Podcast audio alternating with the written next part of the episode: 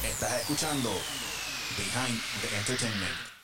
Behind the Entertainment, aquí, esto tiene que ver con el entretenimiento, ¿sabes? La obviamente es otro tipo de entretenimiento, pero el público de nosotros no sabe, no sabe, están en pañales. Y por eso yo dije, coño, es tremenda oportunidad y gracias por estar aquí. El podcast es de nano, pero nosotros siempre todos ponemos nuestro granito.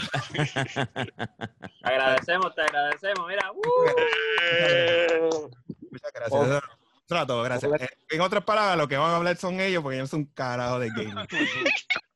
Dale, dale, pero duro, hablamos de Eh. todo, tranquilo. Eh, mira, eh, yo, yo tuve que bajarle dos, pero, pero yo disfruté de la música y, y de los paris de todos ustedes por mucho tiempo. Lo que pasa es que, pues, eh, en aquel tiempo eh, era otro, era otro flow, otro vibe. eh, y en el momento en que descubrí esto yo mismo, tú sabes, se, como que me consumió, vamos a ponerlo así. Eh, y, eh, porque dije, nadie está haciéndolo en Puerto Rico. En el momento en que yo empecé, eh, o sea, Giga estaba en la radio, pero era, you know, creo que salía una vez a la semana con Pamela, trabajaba en GameStop, algo así, ¿me entiendes? O sea, eh, pero, pero yo vengo de producción.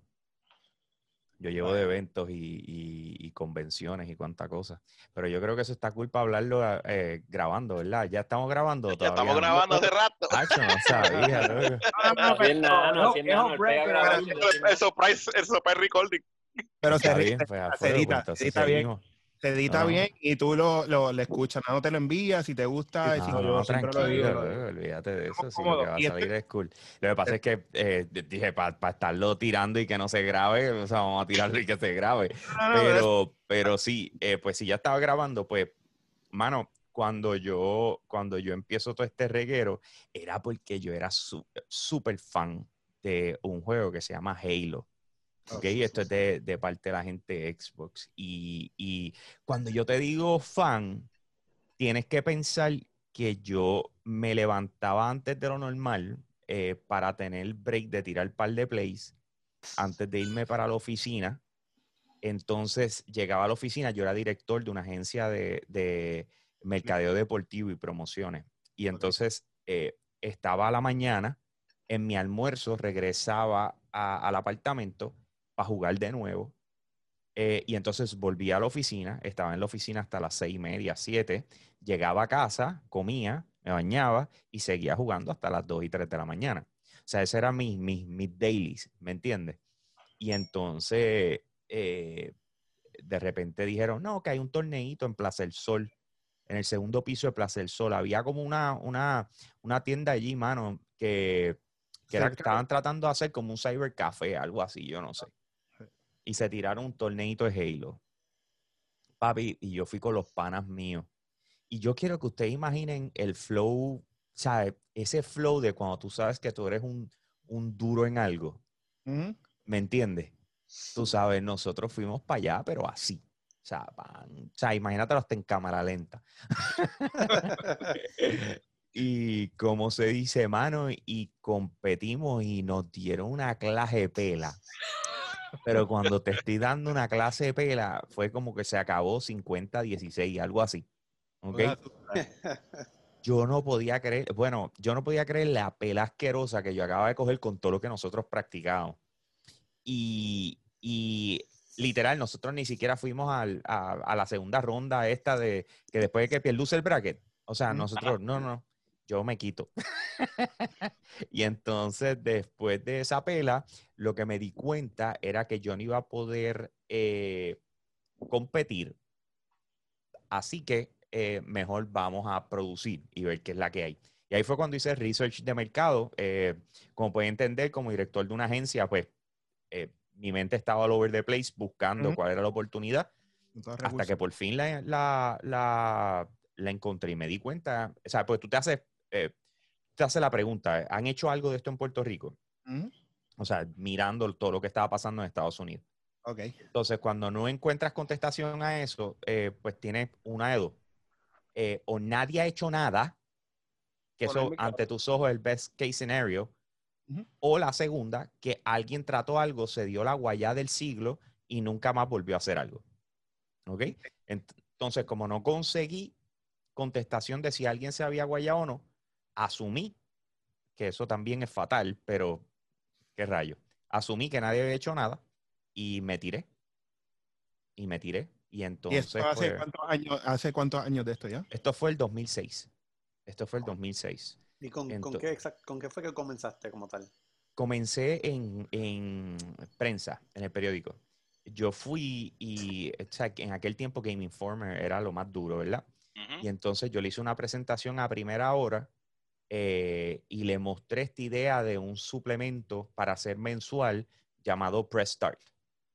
Y entonces pues a ellos como que les gustó la idea porque obviamente yo se lo presenté como, como agencia, ¿me entiendes? Estamos hablando el mismo idioma. O sea, de cómo lo vas a vender, cómo vas a, o sea, a quién estamos alcanzando. O sea, todo, todo lo que se quería contestar, pues ellos lo recibieron. Y, y me la aprobaron.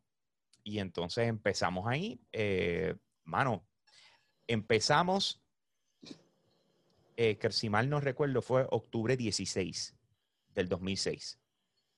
Y entonces en, en diciembre, eh, nadie la quería comprar y me dijeron que, que le iban a cancelar. Y yo les dije, mano, pero es que ustedes no le dan promoción. Yo, yo no sé, pero ponme en radio, ponme algo, tú sabes, para que la gente escuche y, y- y dirigirlos hacia acá. Yo no sé, yo le metemos. Y dice, pero tú has estado en radio. Y yo, no, para nada. Eh, y cogieron y hablaron con Germán Dávila en la X. Y Germán Dávila eh, tenía a Bebo y a, y a Ronnie. Y eh, con el juqueo, si mal no recuerdo era el nombre del programa de ellos, Diablo, sí. mano, y me, y me, me dieron el break. Papi, yo llegaba con un libreto, ¿viste? Yo me imagino. Serio, motivado, pompeado. Es que yo no sabía lo que yo estaba haciendo, así que yo venía y escribía. Y está, está cómico porque estoy seguro que de la forma en que ellos lo vieron, eh, que no me lo expresaron así, pero yo ahora, ¿verdad? que cuando me vieron que yo llegaba con el papelito y le entregaba a cada uno impreso y qué sé yo, con la línea por línea de lo que tenían que decir. Que decían, qué cute, este mamá. ¿Me entiendes? Tú sabes. Eh, pero Ronnie Bebo, bueno, todavía hago cosas con Bebo, Ronnie, cada vez que nos encontramos, olvídate. Y que esas son como Pero- quien dice tu, tu, tu, tu, tu puerta, tu principio. O sea, ahí fue que tú Sí. empezaste. Esas son. Sí, ese fue mi first, ese fue mi first, eh, mi first year. Así que piensa que casi durante todo el 2007 yo estuve en el juqueo, estuve haciendo mis primeros eh, torneos, porque ahí fue cuando empezamos con, con los diferentes torneos, que fueron los fase 1, que fue en, en Plaza Las Américas. ¿Se acuerdan la bolera que estaba allí? Sí, claro, natural. Galaxy. El Galaxy, exacto. Pues nosotros cogimos y tiramos el primer torneo que hicimos. Papi, fue allí. Y, cuán- este, y Arcadia, ¿qué pasó con Arcadia? Arcadia vino pal después. O sea, ese año completo fue fase 1, entonces nos pusimos creativos, o sea, fue phase 1, después ese fue donde les dije en plaza. Después phase 2 reloaded y nos fuimos con el flow de Matrix y lo hicimos en Mayagüez. Y después, entonces, ahí es cuando viene Jorge Carvajal en primera hora y le voy a decir todo lo que pasó a la vez. Gunter y Funky se van de Sal Soul.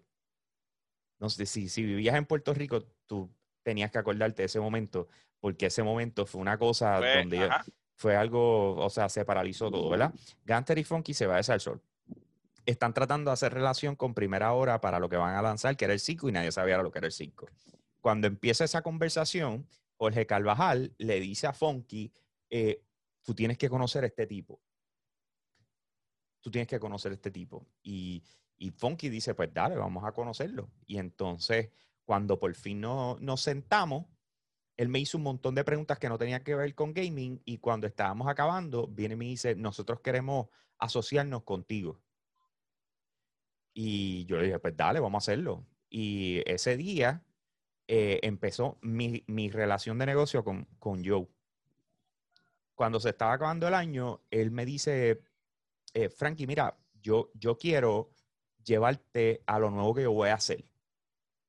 Yo quiero llevarte a lo nuevo que voy a hacer. Y, y, y yo, pues, ¿qué vas a hacer? Dale, o sea, no sé, ¿qué vas a hacer? Y él me dijo, "Eh, no te puedo decir.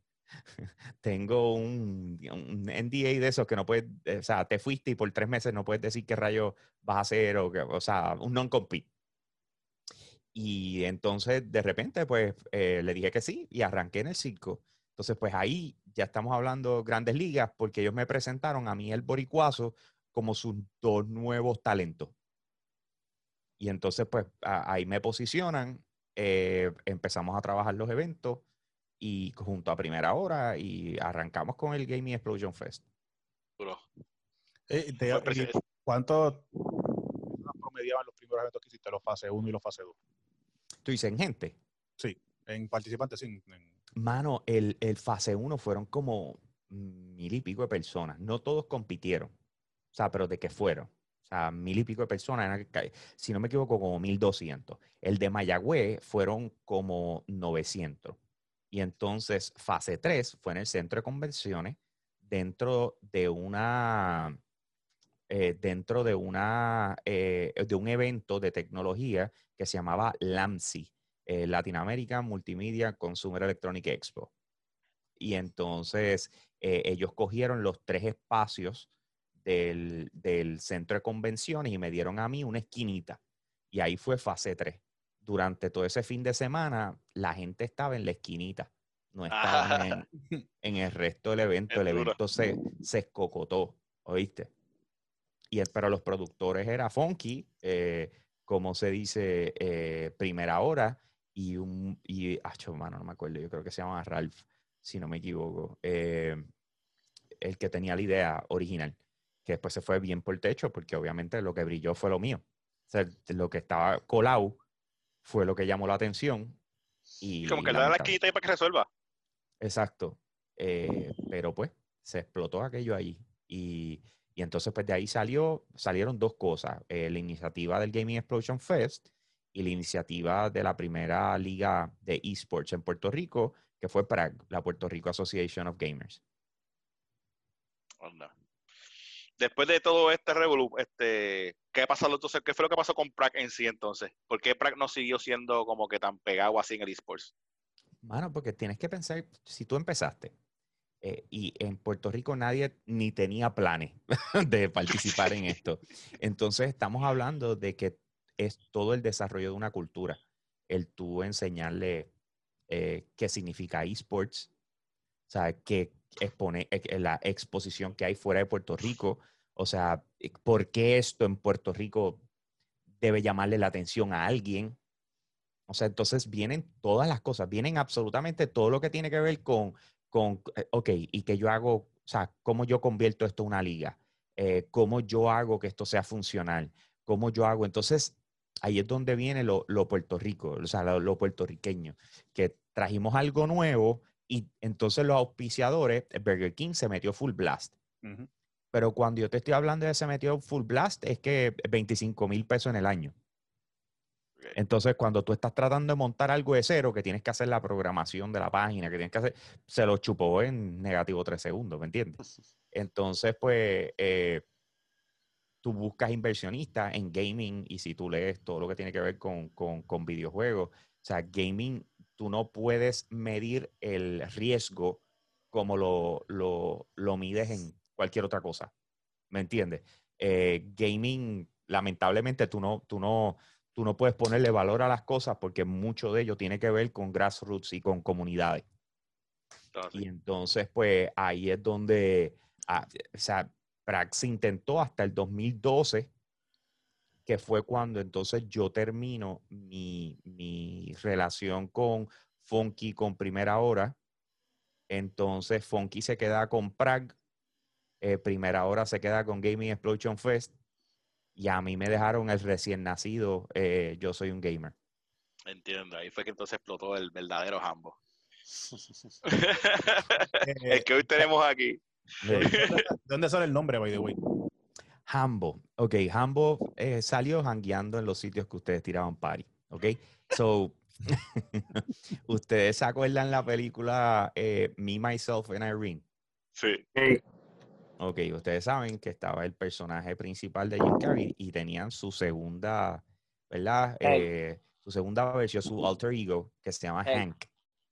Ok, pues eh, los panas míos tenían esta costumbre cuando yo me iba a janguear, ¿verdad? Eh, que yo, cuando yo llegaba, yo era casi siempre el último que llegaba por, por, mis por mi trabajo y qué sé yo qué, pues eh, yo llegaba y ellos con calma, siempre he sido un tipo bien serio y qué sé yo qué, me daban mi primer whisky, tú sabes, el segundo whisky, y ya cuando veían que yo me paraba, pues entonces empezaban, ah, mira Frankie, que allá están las, esas nenas llevan mirando desde hace tiempo y qué sé yo qué rayos, y ya cuando yo tenía dos o tres whisky encima que ya estaba activado, papi, no había quien, o sea, era otra persona, en actitud, en todo, en absolutamente todo.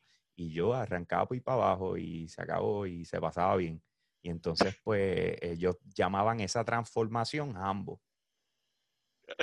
Qué chévere. Yeah. Una El pregunta, gran ¿cómo, Ham. cómo- cómo describirías el, el- el estado actual de, del gaming en Puerto Rico? El, el- ¿sabes? Ha ido creciendo, tuvo, tuviste lo del Prague y, y no, no funcionó exactamente, qué sé yo. ¿Dónde tú dirías que Puerto Rico está ahora mismo? Ok. eh, hay muchas cosas pasando a la vez. Lo que pasa es que una cosa es lo que uno tiene control y lo otro es lo que se dispara. ¿Ok?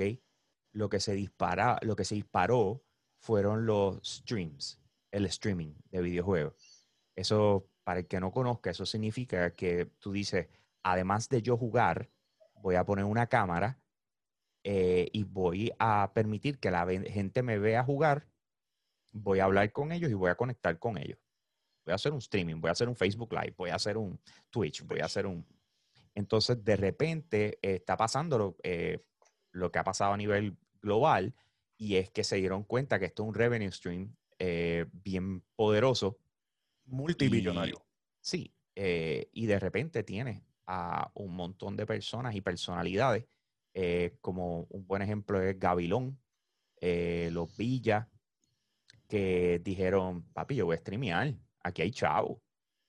Y entonces tienes personalities que han decidido eh, tomar el streaming como uno de sus main sources de, de- de revenue, ¿me entiendes? Tú sabes, para hacer dinero. Eh, y eso es lo que se está viendo. Eh, hay unas modalidades como lo que se llama el roleplay, que está bien pegado, se ve mucho en Facebook, que piensa como una novela y cada cual, se tiene a todo el mundo un servidor y cada cual interpreta, tú sabes, los personajes dentro de ese cuento y whatever. Están usando en mucho lo que es GTA. Sí, están en haciendo GTA. mucho ahí. en Grand Theft Auto. Entonces, todo eso es lo que está pasando sólido, sin nadie hacer nada, ¿me entiendes? Personas individuales. Orgánico, Juan- así. Sí, orgánico. Cuando estamos hablando de, de negocio, pues obviamente nosotros eh, acaparamos lo que fue la parte de noticias de videojuegos. O sea, el- lo que es gaming news. Y no solamente Puerto Rico, sino Latinoamérica, Estados Unidos y toda lo que era. De hecho, yo soy un gamer.com, es la página web de noticias de videojuegos en español más vista en Estados Unidos. Así. Entonces, pues, eh, eh, pero entonces tienes lo que son los esports y tienes lo que es game development. Entonces, eh, en los esports, ahí es donde viene Mono, que de hecho Ricardo Mono empezó, eh, no en su totalidad, porque ya competía, competía y, y- y conocía el ambiente de los esports, pero él, era el que me corría los torneos eh, en, en Gaming Explosion Fest y Arcadia y en los fases. O sea, él era el que corría todo eso. Y entonces, pues él se, se pegó ahí y se juntó con, con Carlos Cobian, Ajá. Carlos Cobian, y empezaron a, a desarrollar lo que fue First Attack. El primer First Attack yo apoyé a Mono Full Blast de que le conseguí, eh, eh, ¿cómo se llama la, la que está en Sidra, donde hacen la... la Cerveza, la, eh, Caribe, Caribe, Rock. Caribe. Rock Sí, Caribe. eso ahí abajo, Club Caribe, Club Caribe. Club Pues ahí fue donde se hizo eh, el primer First Attack, mano, y Que, nosotros... que de hecho es uno de los mejores First Attack que hemos hecho, porque todavía la gente sigue hablando de ese First Attack como si fuera la madre, tú sabes. Pero es que estuvo, estuvo buenísimo. O Así sea, estuvo buenísimo. Que eso era lo que yo le, le había dicho. eh, esa fue por lo menos mi, mi aportación en aquel momento a lo que pasó con, con Ricardo, que yo le decía, loco, lo que pasa es que eh, tú quieres replicar lo que se está viendo en Estados Unidos, que son estos hoteles y estas cosas y este venue con, con los trocing, pero coge el consejo de alguien que tuvo un evento con 140 mil dólares en gastos de producción. O sea, tú no quieres llegar ahí se, se va a chupar todas tus ganancias. Vamos para este sitio. O sea, la gente se va a volver loca. O sea, hello, estás haciendo un torneo donde estás rodeado por alcohol, ¿me entiendes? Nada. hello.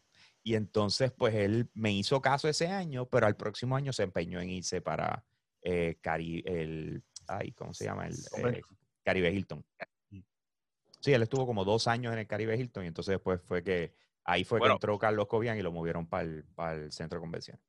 Bueno, este se hizo, el Carlos Cobian entró 2018 y 19, creo que fue que entró Carlos Cobian, porque recuerdo que hicimos 2016-17, lo hicimos en el Sheraton, no sé si Ah, recuerdan, era el Sheraton. El Sheraton, sí, el eh, Lo Sheraton. estoy confundiendo. Ajá, Sí. Sheraton. All right, mala en el. Sheraton, y después que tuvimos la estrella del año, que fue en el, en el centro de convenciones, que él quiso hacer el centro de convenciones, no sé si recuerda que fuiste, que te vi, con esa cara frustrada, como que me miraste, como que Pablo, y yo como que Jambo, yo se lo había Chico, pero, pero lo es que, eh, pero tenía que hacerlo. Hay veces que tú te tienes que, que arriesgar Claro, a cosas, ¿me claro, entiendes? Para poder salir. ¿no? Y eh, en mi caso, yo lo que pasa es que fui bien, eh, yo, yo aprendí esto bien temprano. O sea, yo cojo los cantazos eh, a nombre de otra gente, o sea, los chavos de otra gente, ¿me entiendes? Entonces, cuando llega el momento, sí, loco, porque yo cogí el mío eh, y volvemos. O sea, eh, uno de los cantazos que yo cogí, quien le ha sacado más provecho ha sido Mono y sus Así mismo. eventos. Eh, porque yo hice un evento en Logans cuando Logans estaba como que buscando qué más hacer. Y entonces eh, yo cogí y le dije que sí hacer los eventos los miércoles, pero nunca fui a hacer research a Logans. Y yo no sabía qué pasaba los miércoles. Yo pensaba que era un día normal y corriente y que estaba pues con gente y que yo iba a entrar y que todo iba a ser bello. Así que gasté 5 mil dólares en televisores con la tarjeta. Yo dije, pues en un par de semanas yo lo, yo lo cuadraba. Papi, cogí el azote, eh, estuve como año y medio tratando de saldar eso. Y, Ricardo, cada vez que hacía un evento, Frankie, ¿puedo buscar los televisores? Y yo, cógelos, loco, cógelos. Y él iba se los llevaba. Pero lo único que me pasaba por la mente era el mamellazo de ese salvaje en Logan. Y recuerdo que yo también empecé después con los bar fights, lo hacía los diferentes barras, que yo hacía con esas cuestiones para las promociones de First Attack, y me iba de maravilla, pero ahora como tú decías, yo, yo decía, mono, mono, este, quiero televisores, y él yo los Sí. buscaba, Me y no sabía que era a ti, mira, me acabo de enterar que te pedí los televisores a ti, te lo juro que me acabo de Sí. enterar. Sí, y cada vez que, y todavía, todavía, ca- cada vez que tiene un, un- un- evento, ahí está llamándome. ¿Puedo pasar? Y yo, búscalo en la oficina. Y él va allá y se los lleva a todos y, y así. So, so, si, si te entiendo bien, eh, en cuanto a lo del streaming y el- e- ese tipo de cosas, Puerto Rico está bastante sólido ahí, donde, pero en cuanto a los eventos presenciales, torneos, cosas así, todavía le falta. Porque, ¿a, a qué tú le atribuirías eso? Eh, Eh, ¿Qué es lo que falta para Puerto Rico estar? el mal de baloncesto superior nacional, el mal de todos los eventos profesionales, o sea, de los deportes profesionales en Puerto Rico, cómo tú te puedes dedicar a algo en su totalidad, invertir tu 100% en eso, cuando eh, tienes que trabajar, tienes que romper noche, tienes que hacer un sinnúmero de cosas. O sea, you, o sea, you can only get to some point, ¿me entiendes? Tú sabes, tú te tienes que poder dedicar a algo. eh, que esa es la parte buena del streaming. La parte buena del streaming es que le permite a un muchacho que es bueno exponerse, hacer Fuera- dinero fuera eh, con local. donaciones, un sinnúmero de cosas, y entonces eso te permite unos ingresos que te... te- te- eh, es cool, es, es más cool, es, es lo más brutal que hay, porque es como ver desarrollar a una persona mientras está yendo por el proceso, porque lo está exponiendo completo. ¿Me entiendes? Todo el mundo está viendo lo que él está haciendo, cómo lo está haciendo, de qué manera lo está haciendo, dónde está fallando, eh, sus frustraciones, su- sus ganas, su- sus triunfos. O sea, todo esto está expuesto para Y que que- la gente lo consuma. ¿Qué mejor resumen que ese? O sea, ese es el mejor resumen, tú sabes, tú tienes tu streaming, todo el mundo está viendo lo que, lo que tú estás vendiendo, tú sabes. Claro. Y, Y y es ese- como, esa es la y como parte dijo. Gandhi, que es como si fuera un, un reality y a la gente y está probado que los reality shows venden. Claro. Sí, sí, definitivo. O sea, eh, eso es parte de. Pero entonces eso es lo que tiene que ver con esports. Por otro lado está entonces Game Development, que ahí es donde, pues los otros días hicimos el Puerto Rico El Game evento, sí. Showcase. Ajá. Eh, que, como se dice, King Arthur me dio una manita por ahí. Eh, un invento, otra loquera de esa. Porque, eh, como se dice, estamos hablando de una, una industria multibillonaria, pero absurda, ¿me entiendes? No, Eh, más grande en que Puerto Rico. ¿verdad? Muchos developers en Puerto Rico. Y lo que me Gambo, hablando, hablando de eso, todavía estoy esperando a que me envíes el, el video. No han visto, sale el 19, creo que era, ¿verdad? ¿De qué me hablas? El, el video de promoción completa para engancharlo. Porque De lo que vi, lo único que he visto son dos o tres fotos. No, el video completo no, no, lo lo he visto, todavía. Eso ya salió, loco. El Tú no me lo 19 de agosto, no era el 19 de septiembre. Pues tú no me lo enviaste. Todavía estoy esperando que me lo envíes para yo ponerlo en mis redes y darte un push. Pues te, te, da- te daré forward. Se suponía que, que, que saliera, eh, ¿cómo se dice? Cross-posted en tu Facebook y nunca le diste a hacer, by the way. Básicamente hay que taguearlo. Sí, sí, sí. No, no, a- a- Arturo hay que agarrarlo y coger las manos de él y ponerlo a hacer las cosas. Y no se pone a jugar Garaga y se pone a distraerse. Mira, eh, sí, ¿sabes qué? Que si hablamos de Arturo podemos hacer otro podcast. Claro. Pero No cambien el tema, no cambien el tema. Hambo, sigue hablando de Vamos a seguir en lo que estamos, porque si no, bendito. Te me conozco y los conozco a todos. Ambos Pues mira, entonces de, de cómo entonces, además de esports, es el, el- la magnitud de, de lo que es el game development. Claro, game development, eso es otra cosa. Eh, en game development pueden guisar todos ustedes, loco. Era lo que yo le decía a, a Arthur.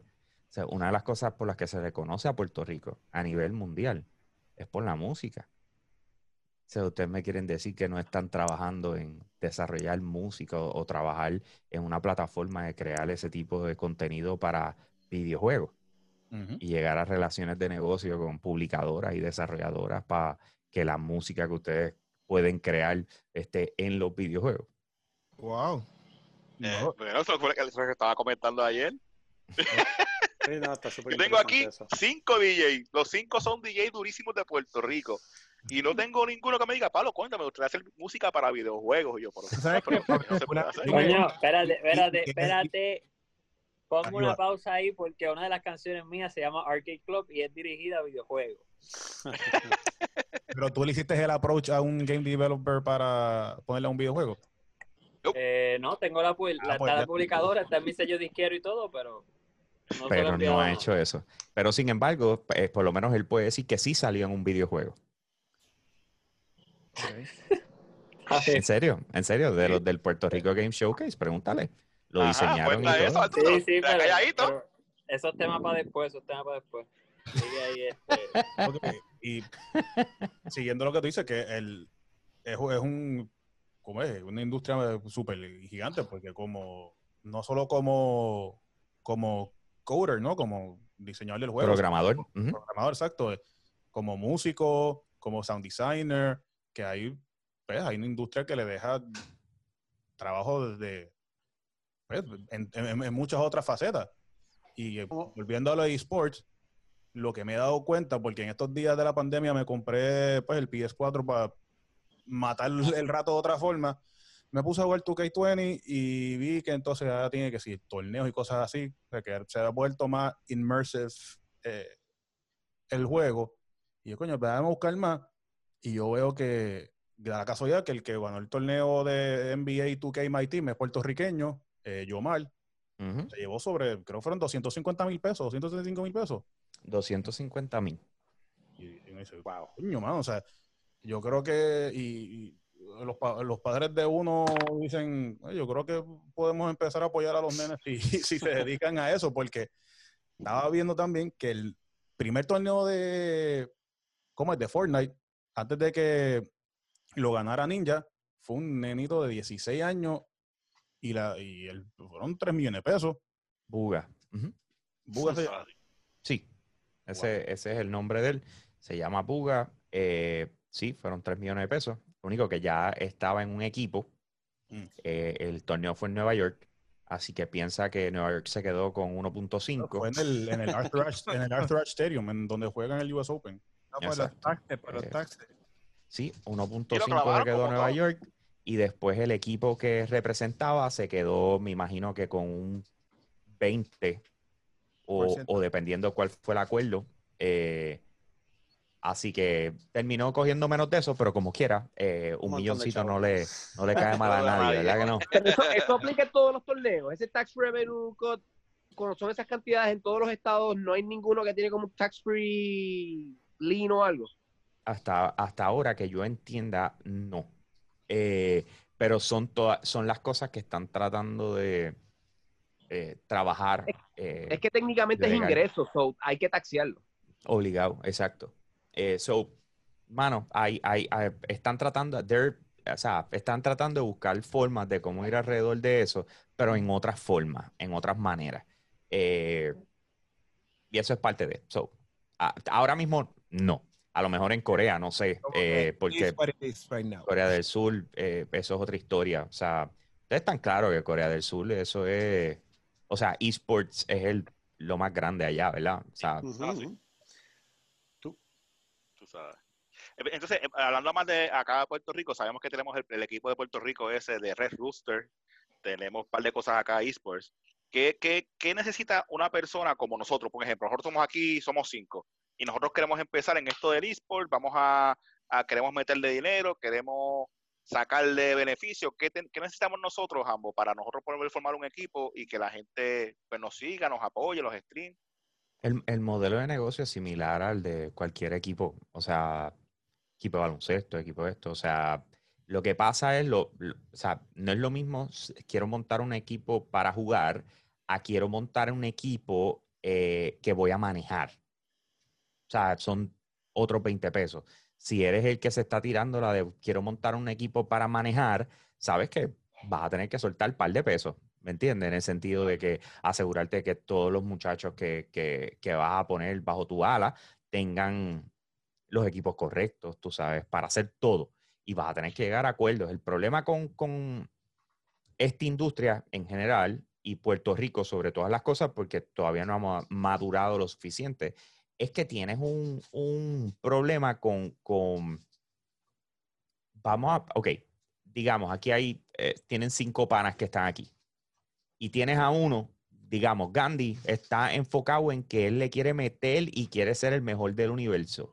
Pero entonces tienes a Leo que sí, sí, yo te apoyo, pero no tiene el mismo drive, no tiene el mismo gusto.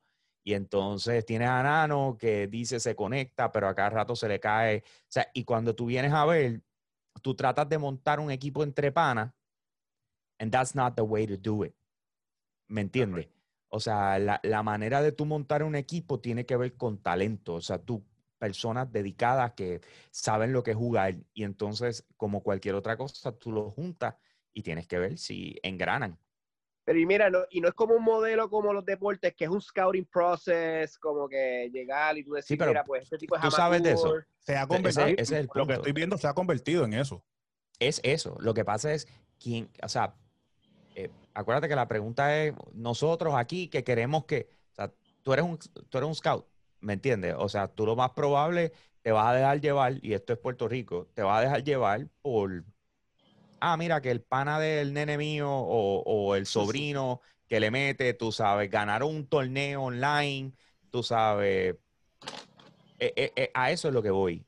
Tú sabes, a eso es exactamente a lo que voy. No es No, mira, a- yo me refiero, yo me refiero, y viste, esto puede venir más a los 90 y los 2000, que tú puedes, te- tú puedes tener un primo que estaba bien duro en baloncesto y podía ser probablemente el 5 a nivel de Puerto Rico, y tú decías, diablo, ese chamaquito llega a la NBA, pero realmente a un nivel nacional no es nadie. So, en gaming yo pienso que es, real, es similar, porque tú puedes tener todas las habilidades, pero cuando vas a los big leagues, te quedas corto. Pues que, Bueno, es que ahí le donde pasó- vamos. le- Le pasó No a a él mismo le pasó, él jugó Halo, creía que era el duro en Halo, cuando llegó al torneo a jugar Halo, ¿qué cogió? Una rastra. Exacto. Y, y tú, y tú tenías, tú- tú podías hacer una de dos cosas, quitarte como yo hice, o eh, decir, pues, ¿sabes qué? Yo creo, yo creo que esta vez no me fue bien, pero yo voy a mí, vamos a meterle de nuevo. Lo que, vuelvo y te digo, lo que pasa es que eh, no tienen el conocimiento de dónde tienen que estar en estos momentos eh, jugando o haciendo para, poder, para poder crecer como, como experto en esto. Me, me sigue, o sea, como profesional, vamos a ponerlo así. Si, si, si tú piensas que en torneitos locales tú lo vas a lograr, estás mal. Ah, No, claro. O sea, así, así no es como funciona esto. O sea, tú, tú aquí, tú tienes que venir a comerte la liga, pero tú tienes que estar conectado consistentemente online tratando de participar de torneos que se hagan a nivel global eh, y, y te metiste en uno, llegaste 432 y te metiste en el otro y de repente llegaste 321, tú sabes, y así sigues y tú, y tú, y está ese grinding de que Sí, es solamente un maratón. es un maratón, maratón. tien- tienes que meterle. Entonces, ahí es donde vamos. Lo que pasa es que como la gente no sabe lo que tiene que hacer, pues Así. entonces tienes los yo de la vida. Jurabas que era la, la jodienda humana, fuiste, te dieron la rosca, te quitaste. O sea, eso pasaba mucho en los torneos también, que era mi preocupación enorme con First Attack. Lo que pasa es que First Attack eh, tiene mucho old school. Tiene mucha gente de, de, ¿sabes? Que llevan este grindeo desde 2007, 2000, es más, desde 2005 yo te diría. 2000, yo me más 2003 para más decirte. Pues, pues entonces, ¿qué pasa? No se cae, no se cae la comunidad porque siempre estás compitiendo con gente que tiene experiencia y puedes crecer aquí. Pero eso en Fighters. Fighters no es el top del eSport. Exactamente. O sea, para absolutamente. Y ahora se terminó de joder con lo que pasó con Evo. Sea, que Evo era lo más grandioso y lo que todo el mundo aspiraba dentro de, O sea. So. O sea, ese es, el- ese es básicamente el problema. Porque tú tienes gente eh, jugando Fortnite todo el tiempo, tienes gente jugando Call of Duty. O sea, yo era uno que me pasaba diciéndole un, una- un corillo que yo, yo sabía, o sea, ya, imagínense, yo estaba metido en eso full blast, yo sabía que esta gente estaba dura. Y, y, eh, y el, y eh, uno de los que, integrantes era mi mejor amigo, pero es productor, él es productor y, y o sea, siempre estaba en eventos y cuatro cosas y qué sé yo qué. De hecho, eh, no sé si Arturo todavía sigue por ahí, pero eh, me refiero a Roy, eh, el hijo de Marcano. Sí, claro. Roy Roy Marcano es es sí, una bestia jugando Call of Duty. Y yo se lo decía, y yo, loco, vamos a competir, déjame llevarlo a los torneos míos, ven para los torneos míos. Nunca me hizo caso, mano. O sea, ahora está streameando el bacalao. Dije, si tú me hubieses hecho caso cuando yo te lo dije, loco, o sea, que, tenía el vaqueo, que tenía el dinero. O sea, yo llevé gente a competir, a, a Evo, a, a MLG, yo, o sea, yo hice un montón de cosas en esos CEO. años. Es tú llevaste a mi primo, mi primo que ganó uno de los torneos tuyos y se fueron con, para yo no sé dónde, en Los Ángeles. Sí, Yo, No yo visualizo, yo, ajá, yo visualizo un poco esto de, de cons- de hacer un equipo de, de gaming. Obviamente, lo que dijiste al principio, que hay hay el, el- el tener la plataforma de streaming como revenue para hacer, para hacer dinero, pero tú no necesitas necesariamente ganar dinero eh, de, de torneos necesariamente para hacer dinero.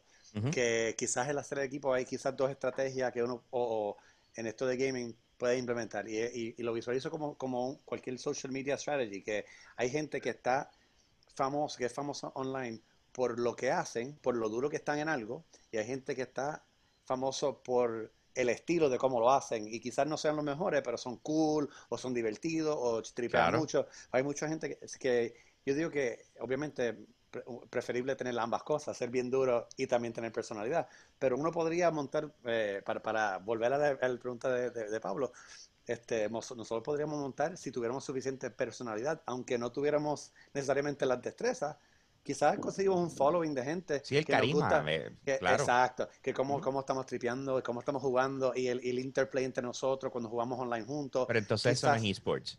No, no, exacto, Exacto, gracias a ambos. No, no, no. Ese, ese es el tema mío de toda la creation. vida. No, no, no, claro. Ese, ese es mi problema de toda la vida. Las mujeres, la Ari gameplay de la vida, las mujeres estas con los pechos. Tú no, Dios mío. Tú no sabes pero es por la que- guerra que yo tengo. No, yo, claro, claro que la sé si yo la vivo. Eh, como se dice, acuérdate que yo tengo talentos que streamean en mi plataforma. O sea, Exacto. y uno de ellos es una chica, ¿me entiendes? Gwen, y, y nosotros tuvimos esa conversación antes de, de- de empezar a, a- a trabajar juntos. Yo le dije, ¿qué, ¿qué tipo de streamer tú quieres ser? ¿Me entiendes? Tú sabes, porque es una nena linda, pero la pregunta es, o sea, tú quieres ser el tipo de streamer que te sigan porque eh, tienes carisma, porque tienes eh, como se dice, buen desempeño cuando estás jugando, o tú quieres ser el tipo de streamer con el... Tú sabes. Y entonces, pues, ella me dijo, no, no, no, jamás, jamás. Y yo, pues, ah, bueno, pues vamos a hacer las cosas así. Si me hubiese dicho lo contrario, pues, no íbamos en esa dirección, porque estaba Obviamente, claro, no la baja la fuera. el- el La única, que yo, talento, ¿me conozco- entiendes? la única que yo conozco así que creo que es buena en Puerto Rico es Paulina. ¿Sabes, sabes quién es Paulina? Obviamente. Claro, Este- Paulina streamea eh, y el fuerte de ella siempre fue League of Legends, aunque ha, ha hecho varios movimientos. Creo que ahora está jugando Valorant y qué sé yo qué, Paulina Olmo. eh, pero, pero volvemos, lo que pasa es que bajo consistencia, la, la- el competitive nature y a su vez eh, elegante, bonita, tú sabes, esa, esa mezcla que es lo que, en re- o sea, hay que ser realista, ¿me entiendes? Tú sabes, no es, no es una cosa de uno, ah, pues, eh, this on girls that don't look good, ¿me entiendes? Pero, it's a- Sex it- sales, it- bro. es Bueno, claro, pero- y todos lo sabemos, ¿me entiendes? O sea, es una de esas cosas que lamentablemente así es como funciona. Y soquea totalmente, porque, o sea, tienes unas muchachas, hacho, que le meten, pero, Brutal. pero lamentablemente, pues, la gente opta, porque los que están viendo mucho esto son estos chamacos, estamos hablando eh, 12 a 16, 17 años, ¿me entiendes? Que papi, tú sabes cómo están esas hormonas brotadas, tú sabes. Y, y- y, eh, o sea, para que ustedes entiendan, eh, lo que ellos están haciendo con personalidades como estaba comentando Slayer ahorita de, de Ari Gameplay y todas estas cosas, eh, es como si estuvieras en un strip club tirando dinero, tú sabes, pues that's what they do.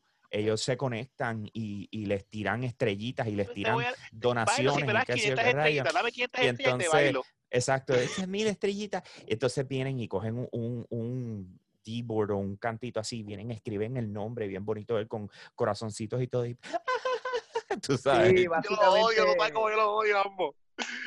básicamente es un OnlyFans de gaming. Es Exacto. literal. Sí, literal. Claro, claro. Y, y entonces soquean totalmente y, y consistentemente todos los días. Y dice, hoy no me está yendo bien. Y yo, loca, y ayer tampoco, ni antes de ayer, ni ningún otro día. Pero Tienen dos o tres mira, eh, mira, eso, eso nos pasa en la industria de los, de los DJ también. Hay nenas que, mira, son jevas y, co- y cogen guiso y quizás no son buenas. No quiero mencionar a nadie específico, no quiero tirarle Mm. la mala a ninguna, pero eso pasa en todas las industrias.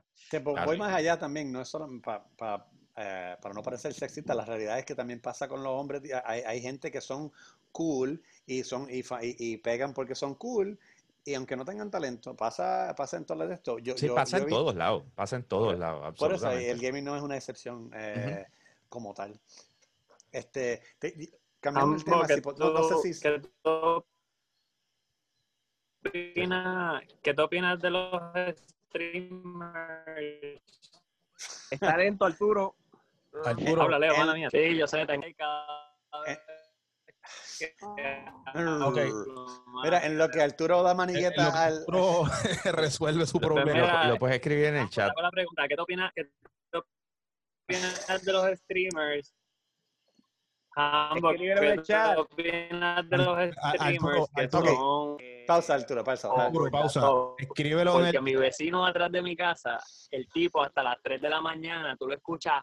Ah, tú dices los gritones.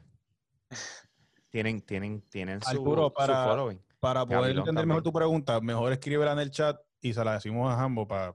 No- Pero, ¿sabes qué? Me, es funcional para lo que yo quería preguntar, que iba a cambiar el tema drásticamente, pero esto ha sido un buen, este, back and forth. ma- no, no, manera de entrar a este tema. ¿Qué, qué tú piensas del, del eh, cómo afecta el Internet de Puerto Rico, eh, típicamente, y el acceso a Internet sólido para, ¿cómo afecta eso el, el- la, la posibilidad de nosotros echar para adelante en, en la, o sea, es decir, hay, hay- yo digo, no durante la pandemia obviamente todo el mundo está conectado, eh, ha afectado mucho los sistemas y qué sé yo, pero en general, comparado con mis amistades allá afuera, siempre he tenido señal peor que, que ellos, más lento, eh, y cuando uno está jugando online, lo que es el ping, el lag, etcétera, ese tipo de cosas, afecta cómo uno se desempeña jugando. ¿Tú crees que hay alguna desventaja estando aquí o, o con áreas donde no eh, tiene acceso a internet de alta velocidad? Mira, mano, eh, he tenido la oportunidad de probar todos los carriers de Puerto Rico. sea, actualmente eh, estoy con Claro, más allá de, de estar de que lo tengo conectado, sino que literalmente yo soy figura de promoción de ellos. Pero lo que te puedo decir es que Puerto Rico no es plano. ¿Tú me entiendes? Puerto Rico no es plano. Eh, Puerto Rico, eh, muchas de las estructuras son viejas. O sea, tu poder, tu poder arreglar o mejorar algo existente es un problema tan enorme. O sea, es como por darte un ejemplo. eh, en conversación los otros días, yo les estaba diciendo, yo soy el, el vicepresidente de la Asociación de Residentes de mi urbanización, y yo les estaba diciendo que a mí me gustaría hablar con, con, con Claro eh, para ver si podíamos eh, poner fibra óptica en la urbanización. O sea, hacerlo similar a lo que hace Óptico Fiber, que viene y Ajá. te dice si tantas personas, pues entonces vale la inversión y se firma un contrato por tanto tiempo. Pues yo quería hacer eso.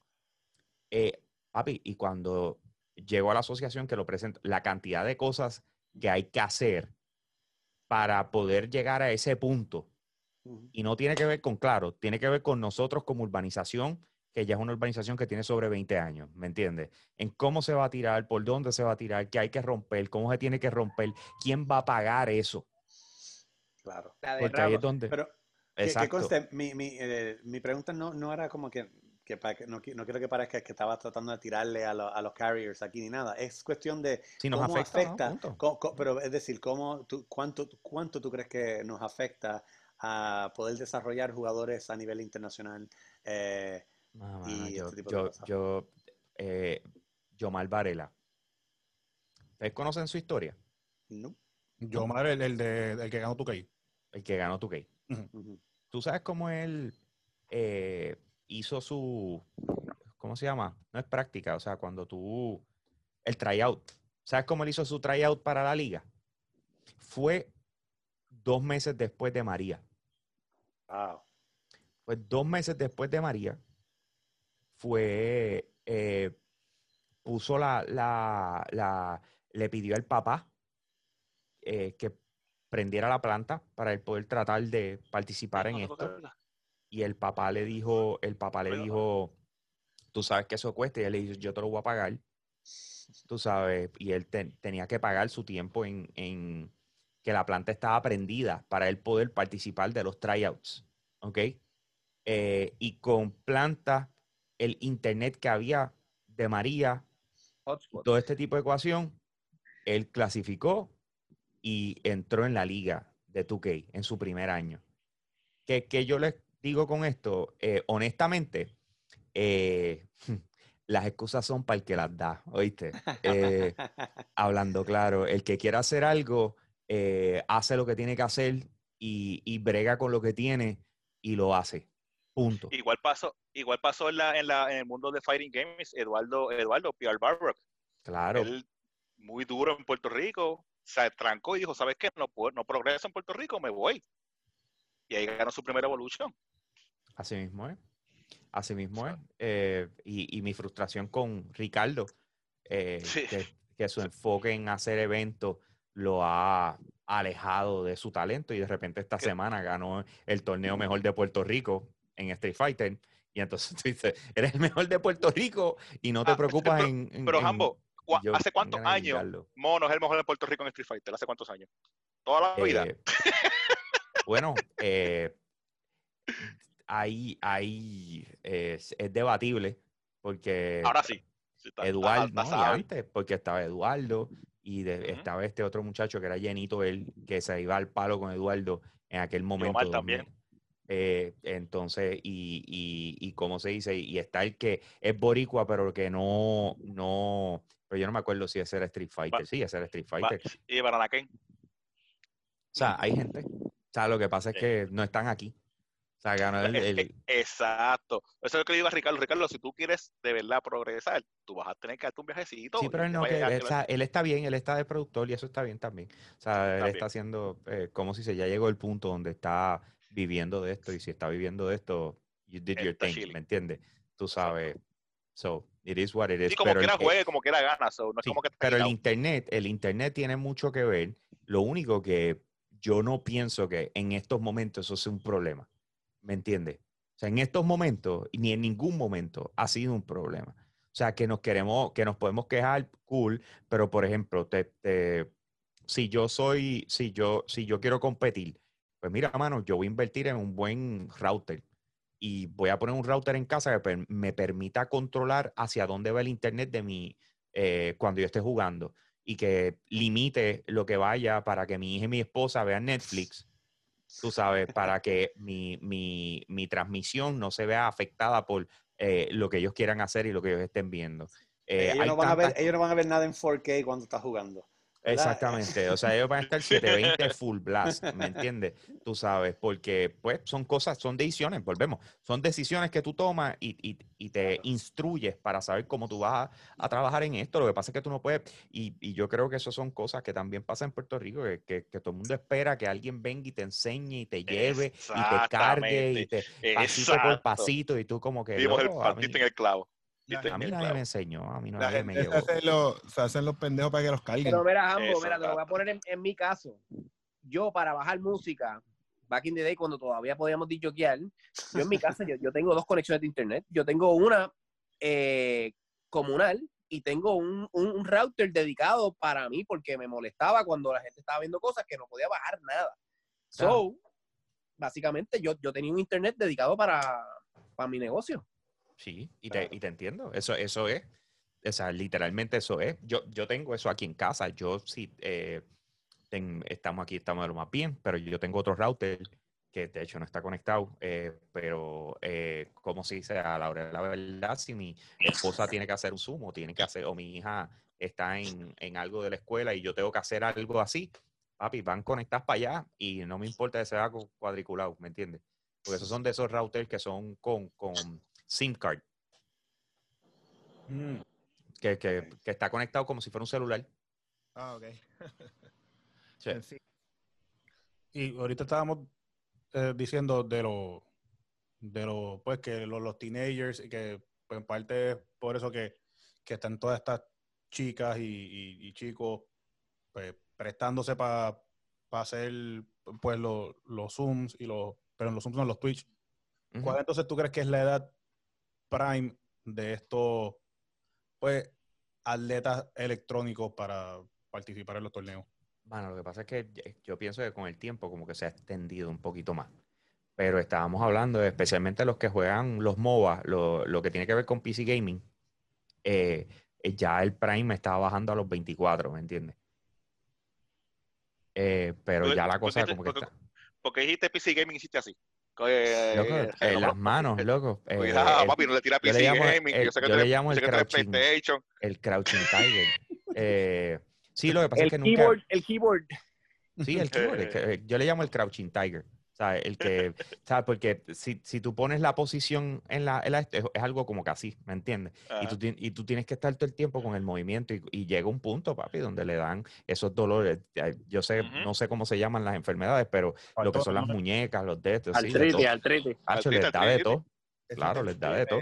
Y vienen hasta una Eh, pujera para eso, este. Sí, Oye, sí, oye, te lo digo porque tienes razón, porque yo soy PC gamer. Y tuve que dejar de jugar el PC por eso mismo, por lo mismo de la cuestión del mouse y, los y los teclados. Eso, eso, tiger. Y, soy 14, yo tengo 40 años ya y no soy un chamaquito, ¿entiendes? Lamentablemente, que- no, que- macho. para que la gente después no, no crea que el, el gaming requiere algo de, de destreza física, pues, las muñecas y los dedos y eso, tienes que... No, no, papi, perdóname. eh, o, exacto. Eh, en estos momentos, el entrenamiento de eSport no es 100% jugando al frente del televisor. Así. O sea, tú tienes un, un- un entrenamiento, yo te diría más de un Los reflejos es lo más 40%, importante. más del 40% que, que requiere que tú entrenes físicamente como entrenarías para cualquier otro deporte. Eh, Postura. lo- eh, hay, una, hay una de las cosas más que yo creo que la gente como que no, no lo ve así, pero, pero el desempeño de un atleta de esports eh, durante un fin de semana es similar a, digamos, un- un- un- una competencia de tenis o algo así por el estilo. O sea, que, que dura solamente, o piensa un torneo de estos de escuela, que tú sabes que está la queja esta de que eh, los chamaquitos juegan como siete veces durante, de viernes a sábado domingo. tú sabes, el que llega a la final jugó como siete veces. Pues Ajá. así es eh, los esports, ¿me entiendes? Los esports no es yo jugué un juego hoy y en una semana juego otra y así por el estilo, casi siempre son torneos.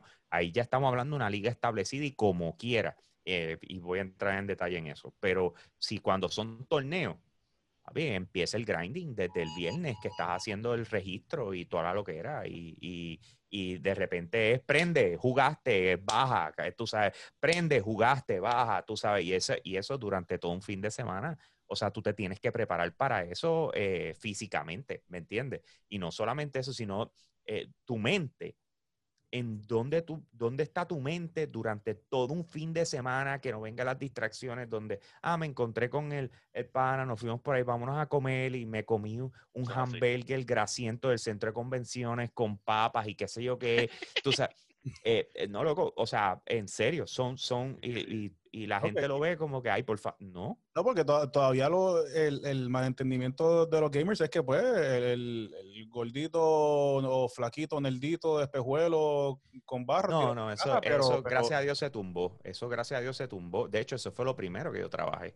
Lo primero que yo trabajé, eh, sí, loco, lo primero que yo trabajé cuando arranqué que, que tenía visibilidad, papi, yo me, me puse las gafas, me, me, me guayé, me puse un mojo, me tiré línea, me hice una camisa así en graffiti, bien salvaje, yo soy un gamer. O sea, yo tenía un flow completo porque yo necesitaba romper eso, si no, no íbamos a ir para ningún lado. No, sea, di- eso- definitivamente es una guerra en la que yo siempre he luchado. Por eso yo cuando era director recreativo, social y recreativo de esports, este, con Ricardo y eso, ese era mi trabajo. Yo quería romper ese, ese, ese, ese, ese mito, o sea, esa cuestión de que Ese prejuicio que hay. ese, Sí. exacto.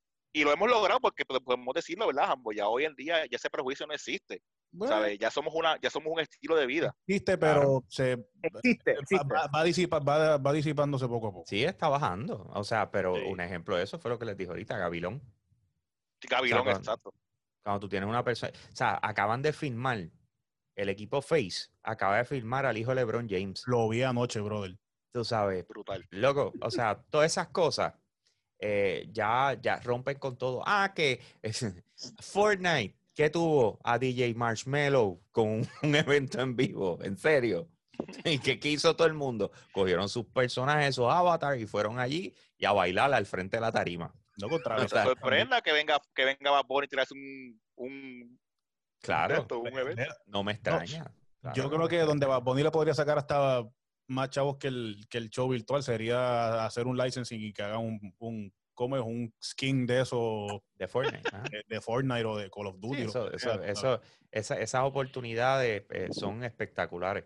Pero, pero pues, mano, tú sabes, entonces cuando estamos hablando de las ligas, eh, por ejemplo, yo en conversaciones con Yomar, Yomar me dijo, mano, antes de, de- de la pandemia, nosotros viajábamos todas las semanas a Nueva York a competir, porque ahí eran las competencias, no era por internet. O sea, eh, todas las semanas todos los equipos tenían que viajar a Nueva York y estar el fin de semana en Nueva York y entonces regresar.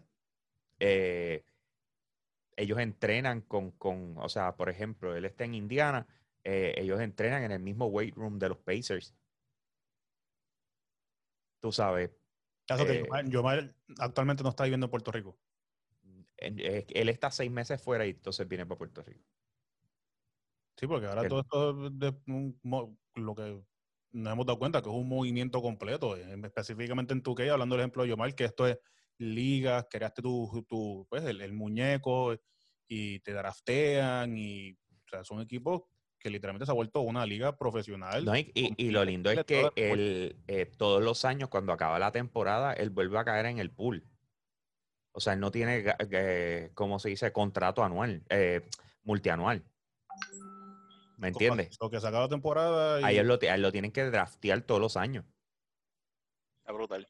De verdad, Porque se tiene que mantener real. consistente. Se tiene que mantener Sí, ahí. entonces la primera, la primera ronda regularmente es para coger los, los rookies nuevos estos que vienen bien duros. ¿Verdad? Y entonces eh, en la segunda ronda es donde empiezan otra vez con los veteranos, a recoger a los veteranos.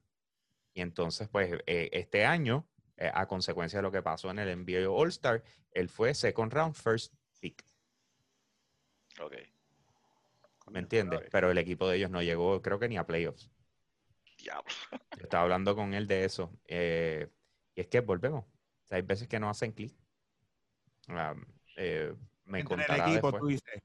Lo ¿Qué, del qué? equipo, entre, entre ellos, entre la gente del equipo, es lo que tú Sí, dices. porque Del- si te lo están cambiando todos los años. Sí, que no. Sí, no es como, sí, no que es como, como Team League. nuevo. Exacto, no es que Ajá, no llevan es tiempo- como, no. sí, que no es como Team Liquid, los, los equipos que están como los que juegan en League of Legends, por ejemplo, que son equipos que ya están formalizados y ya están fijos, y los de Call of Duty y los de Overwatch y todas esas cosas. O sea, so- son equipos que los juntaron, los probaron. Ok, dale, pues vamos a, vamos a, vamos a meterle. No, So, no.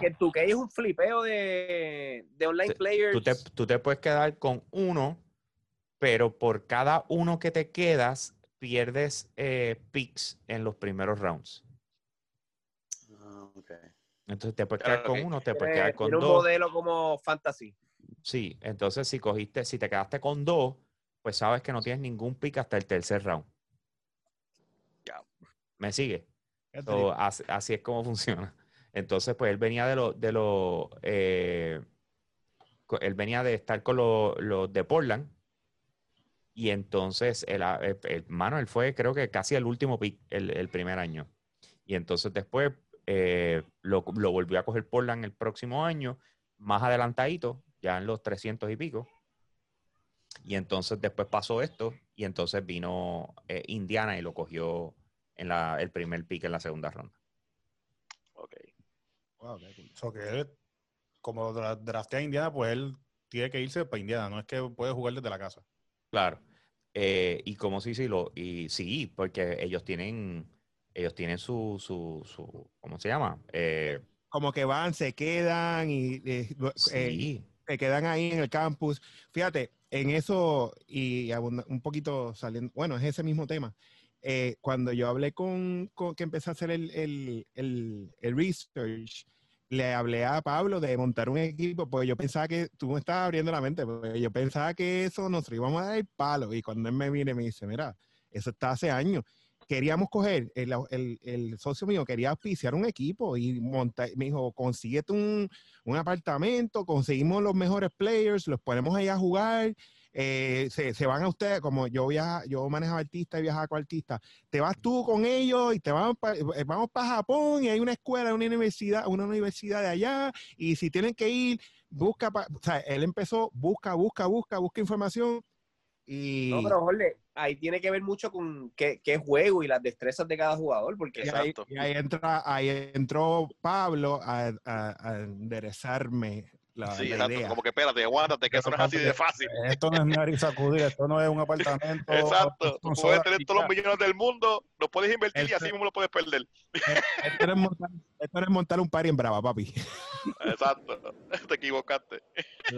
Pero estuvo bueno, estuvo bueno. eh, eh, es interesante, es interesante porque me puse a ver lo- la- los que compiten, que los tienen como, como ídolos y, y los buscan los seguidores y la pendejada y, y van a jugar y tienen entrenadores y la nutrición y tú ves los papás dándole pendiente a ese chamaquito, ¿sabes? pero está haciendo billetes, se convierten en, en, en empleados de él. Porque El ya, ya no, es el- ya no es el nene de 16 años que está tirado en la casa perdiendo el tiempo jugando 8 horas al día. Ahora el nene que está jugando 8 horas al día que eventualmente le puede hacer millones a los papás. y que Y ya eso la perspectiva y la manera de ver los gamers cambia. No, no, lo que pasa es que hay una diferencia bien grande porque probablemente cuando todos nosotros estábamos en esa edad de estar en esa, YouTube posiblemente estaba o no había empezado o empezó, tú sabes, esta parte de hacer los Sí, pero los, pero torneos existían ya. Pero no igual, mano. O sea, no es nada igual como está No, ahora. pero ¿me no estaba, entiendes? no estaba el modelo de negocio de tu poder streamear y No, claro. imagínate, ni la música se monetizaba de la manera que se monetizaba hoy en día. Claro. Por eso. Yo, otro- yo estoy segundo, yo estoy segurísimo que si Hambo o Layer, o sea, tal vez hubieran nacido 10 años antes, digo 10 años después o 5 años después, hubiera sido otra cosa totalmente, ¿me entiendes? Porque ya hubieran tenido las herramientas. Muchacho. Yo creo que ni yo Germán estuviésemos aquí hoy. Ese, ese, ese, eh, hay veces, ¿verdad? Yo trato de no pensar mucho en eso porque es, es- es frustrante, ¿me entiendes? Es frustrante y no solamente eso, sino que yo imagino que también ustedes han vivido eso, sino que la nueva cepa eh, tiende a pensar que todo cayó y todo existe desde que ellos están haciendo las cosas y, miran a, a- a los que llevan más tiempo y, y es como que esta gente no sabe. Bro, Es que mira, la- las generaciones Bro. de ahora, las ujú, generaciones de ahora tienen una ventaja que cuando nosotros éramos jóvenes, muchas veces, mira, todos nosotros tuvimos Nintendo y PlayStation y etcétera, pero muchas veces no los controlaban porque decían, mira, that rots your brain, etcétera. Ahora Todavía hay lo gente dice. que viven de eso. Sí, pero ahora es free will, ahora es free will, ahora sí, ya. Tú sabes. Sí, sí. No, no, no, hay, hay, o sea, es, es como todo. Eh, por ejemplo, yo tengo a, a, a mi sobrijo eh, que está, que acaba, que cumple ahora los, los 10 años. Y él me estaba hablando, estábamos a- anteayer, el, no, el sábado, estábamos jugando, sí, anteayer, estábamos jugando eh, Fortnite. Y él me decía, eh, tío, I want to be a streamer. Y yo, Pero, Jambo, yo tengo uno de eh. 6 y ya me está pidiendo código de creador. Yo, código de creador. sí, Mi hijo- Pero que tú mi- te crees, chamaquito. Mi hijo tiene un, tiene un stream de, en YouTube eh, de gaming también, de jugando Fortnite también. Este, es, es- you know, it's just, ese It is no- what it is. It es is what it is. Pero, That's yo fun to them. Vi- viendo, que ahora, viendo que ahora todos estos nenes eh, se les está interesando el, el gaming a una edad mucho más temprana, eh, ¿tú crees que se llega al nivel de que entonces ahora las universidades y la NCAA, la NIA adapten el esports como un programa colegial de beca y, y- Ey, más allá las Olimpiadas. Uf, Estamos ahí cerquita, estamos cerquita. En el caso Eh, de lo de la NCAA, mano, lo que me ha enseñado la, esta trayectoria es que las personas que están a cargo de este tipo de, de- de ligas y de este tipo de cosas eh, tienden a ser un poquito, déjame ver qué palabra puedo utilizar correcta. Bueno, pero- Jambo, yo te la puedo, yo te la puedo dar. Lo que, lo que pasa es que, primero que nada, en el NCAA, muchos de estos ne- nenes, a- antes de cumplir los 18 años, ya están haciendo dinero. Y el NCAA es un amateur sport que no se puede monetizar Eso ya como, cambió. como estudiante. pueden lu- no pueden Eso ya cambió. En Los Ángeles ya está aprobado, los estudiantes pueden hacer dinero. Sí, ese Eh, domingo ya se va a caer. y eso se va a caer. Eh, LeBron James fue uno de los que impulsó eso bien duro, especialmente en Los Ángeles. Eh, pero, pero más que todo es que las personas que están allá arriba son prehistóricos, que era la palabra que estaba buscando. Eh, y es un poquito difícil llevarles la, la, llevarlos a que entiendan esto. Es lamentable porque yo pienso que especialmente en Puerto Rico nosotros vamos a tener 30 años de transición eh, a lo que esto eh, en realidad llegue al punto de que eh, este tipo de cosas se vean como natural y formal aquí en, en- en Puerto Rico. Eh, las para mí son de 20 a 30 años. ¿Empezando desde cuándo? ¿Perdón? ¿Empezando desde? No, no, yo diciendo de Desde este ahora. punto en adelante. De Ah, este punto en adelante. Sí, lamentablemente. O sea, lo pueden ver, o sea, lo pueden ver. Miren, miren la resistencia y lo loco que pensaron que estaba Ricardo Rosselló cuando habló de eh, e-gaming. Sí. Ujú. O sea, él habló de eso y mundo, ¿qué, qué acaba de decir este loco? Ajá. ¿Tú sabes? Yo Pues, estaba hablando, estaba hablando con una amistad los otros días eh, sobre el efecto de la pandemia en esta situación y yo entiendo que ha sido positivo para, bueno, ha sido eh, obviamente eh, lucrativo para, para los- las compañías de, de gaming y de eh, eso. Yo sé que están haciendo muchos chavos, están vendiendo muchos muchos juegos, muchas cosas, pero también quizás, eh, digo, eso es lo que estábamos debatiendo, que quisiera tu opinión, que quizás ha ayudado también a, a poner el gaming en, como en una luz un poquito más positiva, de que es algo que todo el mundo puede hacer en las casas, es algo más, más natural, no, no tiene el estigma ya, porque como la gente no puede estar en la calle, no puede estar haciendo otra cosa, y todo el mundo lo está haciendo. De hecho, eh, yo, que soy un gamer bien casual, ahora estoy jugando mucho más. Nano se compró un PlayStation. ¿sabes? Mucha gente que quizás lo tenía de background, ahora entiende, bueno, esto es algo cool que se puede hacer, como que quizás pierde un poquito de estigma, no sé qué tú piensas. Eh, Yo lo que pienso es que la, la competencia para el streaming y para el tu vivir de streaming eh, se acaba de disparar.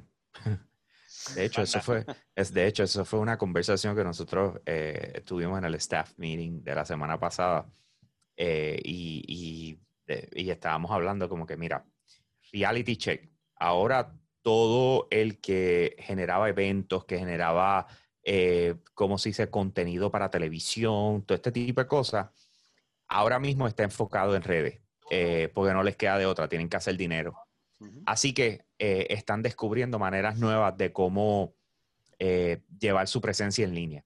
Así que de repente tienes a todos los artistas, cuanta cosas, buscando cómo hacer cosas en redes, mezclado con todos los chamacos que para ellos es el daily. Y de repente ahora, cuando tú vienes a ver la partición del tiempo que tú le vas a... O sea, a quién... eh, Everybody's fighting for attention, ¿me entiendes? Pero ahora es de una manera extra, o sea, multiplícalo por, por 1800, ¿me entiendes? O sea, La gente cuanto a percentage. hacer lo que sea solamente para que ese stream esté ahí, para que esa suscripción esté ahí. y para y hacer pa lo que que gane, sea. make money. O sea, Exacto. you need to make money. O sea, Mm. toda la gente, todos los artistas que se fueron a ajuste ahora mismo, que no tienen cómo hacer un... se- entonces, Sí, porque eh, eh, lamentablemente Twitch no te deja hacer artista, no te deja hacer poner música. Tú no puedes ser un artista y ponerlo en Twitch, tú sabes. Ah, y, te, y, y te, te pongo una más.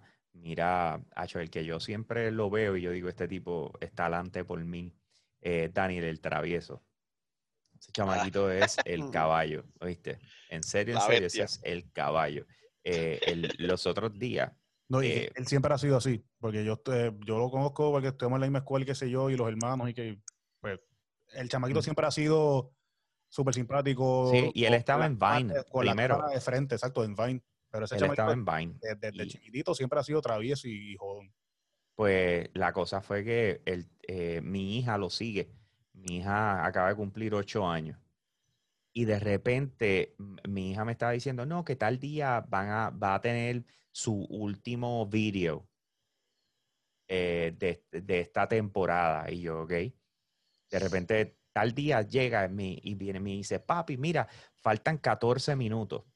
Ella pendiente al premiere y ve lo que fue el cierre. Y entonces él anuncia que eh, va a ser un especial y se va a ver en octubre.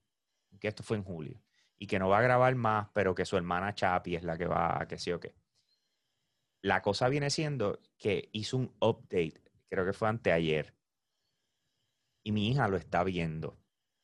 Y él anuncia que el especial no va a ser por YouTube.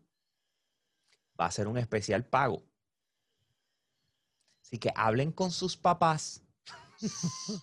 ok. Hablen con sus papás para que pueda. Exactamente, dinero, nano. Dinero. Y el tipo, literalmente, yo no sé si es con la. Si fue que la gente esta que lanzaron la plataforma esa de los eventos online, como el de Nita, eh, que se me olvidó el nombre, se le acercaron y le dijeron, vamos a hacer esto. Y, pero el tipo, el tipo se tiró esas manos y literalmente va a vender su especial de Halloween. ¡Wow! Sí, ranqueadera total. Ranqueadera total, me quito el sombrero, eh, él es una máquina. Eh, yep. Pero ahí es donde haber- estamos, Lo tiene es. que haber vendido bien rápido. Hey, cacho, durísimo. Bueno, y hablando así un poco de otra cosa, ambos hablando de tu look, de dónde vestimos, quién te peina, qué tal tu cara. Tú me estás hablando en serio. ¿eh? Ah, hombre, Mira, tenemos, entre panas, tenemos que tengo- saber. Ambos, te tengo una más seria, te tengo una más seria. Ajá. Ok, yo siempre he tenido issues con que, tus por ejemplo, no, no, no, ah, mala mía, es que estoy, en, estoy sentado. Mira, lo que pasa es que yo siempre he tenido issues con que, por ejemplo, para YouTube, para poder monetizar, por Ajá. ejemplo, a nosotros como DJs, si cualquiera de nosotros nos grabamos haciendo un set de, de música, obviamente, YouTube empieza a, a tirarnos lo- los copyrights y la monetización de ese video, pues ya no es para nosotros, ahora es para toda la gente que nosotros tocamos en nuestro set. Aunque hayan canciones tuyas, estás perdiendo revenues porque fue un set que usaste cosas de otra gente también. O sea, estás usando contenido que no es tuyo para, a- para tu, tu video, ¿no? Ahora, los gamers, obviamente, cualquiera que esté streameando, la persona que hizo el streaming no hizo el juego. O sea, ese juego es de otra persona, de otra compañía. pero están usando en su video ese contenido y nada pasa. Todo está bien, lo puedes cobrar, no hay problema. ¿Me entiendes? Y yo opino que eso es algo, problemas que siempre he tenido porque a nosotros como músicos nos limitan muchísimo el hecho de poder cobrar si usamos contenido de otra gente versus los gamers que juegan cualquier juego y no pasa nada, ¿entiendes? Mano, lo que pasa es que, ¿cómo te explico? Hay, hay, think about it. O sea, yo creo que con lo que más compara videojuegos es con, con las películas, ¿verdad? Entonces, ¿qué pasa? Las películas, eh, tú, tú, tú sacaste la película, fue para el cine, hiciste dinero de la taquilla.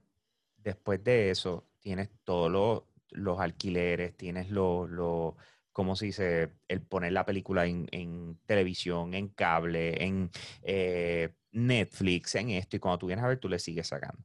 En el caso del videojuego, el videojuego se vendió. eh, son 60 dólares. Cuando tú lo compraste, eso es tuyo. Aunque hay ejemplos como decir Fortnite. Pero Fortnite y, y todos estos videojuegos ahora se benefician del marketing. Si tu videojuego cae en las manos del streamer correcto, eh, tú rompes a vender de nuevo. Por más que el juego salió hace dos años o estaba medio apagado. Eh, no es, no es el mismo, no ven eh, la propiedad intelectual, no ven el, el- el contenido con los mismos ojos. ¿Ok? So, eh, ahí es donde tú tienes la diferencia. Eh, en el caso de ustedes, yo puedo entender, o sea, los beats y cogiendo pedazos de diferentes canciones para mezclarlo y como todo el mundo tiene que guisar a su forma y qué sé yo qué. Y eh, si no me equivoco, y verdad, ustedes saben más de esto que yo, pero hay eh, ciertos pedazos de las canciones que tú puedes comprar eh, o, o coger la licencia para usarla en tu canción eh, y pagar por esos 15 segundos o yo no sé qué. O sea, no es lo mismo. Never. It's never going to be the same. Lamentablemente. Lo que sí puede pasar es que, eh, por ejemplo, eh, la música de ustedes la pongan en, en estos tipos de licencias que compran gente como nosotros para que cuando nosotros hacemos los streams podamos tener música eh, y, que, y que no me flaguen ni me den strikes. Sí, eso- pero esos son servicios de suscripción de música royalty free. Exacto. Que de hecho, te, te puedo decir tres o cuatro o cinco que conozco. El problema es Sí. que, por ejemplo, si yo fuera a hacer un set con música royalty free, obviamente no va a sonar igual porque no es exactamente el estilo que yo toco o el que Gandhi toca o el que Leo toca. Y no hay canciones, y no hay canciones pegadas, no hay Este- canciones reconocidas. Yeah. Es Pues correcto, ahí que tiene que correcto, predominar correcto. su- Por eso sus habilidades. Los es un skills. issue. Sí, pero you're not Es- gonna be able to. O sea, yo no creo que tú Y de puedas hecho, a mí encontrar me una pasa forma. mucho. O sea, en mi, ¿Qué pasa, Arturo? La guío. No, o sea que en- técnico. e- es un problema hasta para mí, por ejemplo, cuando yo cuando yo pongo cuando yo hago un set de yukeando en YouTube o lo que sea, que hago un live, pongo música mía original que está bajo mi sello disquero, que la cobro yo el royalty. Pero como el video, qué sé yo, fue un set de 15 minutos, media hora, hay pedazos de otras cuando vengo a revenue, o sea, por el mismo video pierdo revenue porque me hacen el split, ¿me entiendes? Aunque estoy usando mi música. Ah, Sí, mano. Lamentablemente. Eh, pero, pero, you can try to fight it, ¿me entiendes? O sea, que es lo que yo hago cada vez que alguien me, me tira un flag. O sea, porque hay, hay Sí, pero- compañías que simplemente se, se dedican a. Gracias, Bella. Se, se dedican a, a flaguearte nada más que por tratar de cogerte chavo. Y dicen, eso es mío. Sí, Y, y no es real. Bueno, mira, vámonos a, a escalas más grandes. Bad Bunny, uno de sus, sus tracks más populares del último disco, lo tuvieron que sacar de Spotify en lo que renegociaban lo del sampleo. So, eso le pasa hasta el- desde el más pequeño hasta el más grande. Sí, pero una cosa, una cosa es un sample que tú usaste en una canción, que lo usaste en distribución digital para venderlo en una tienda como iTunes o Spotify.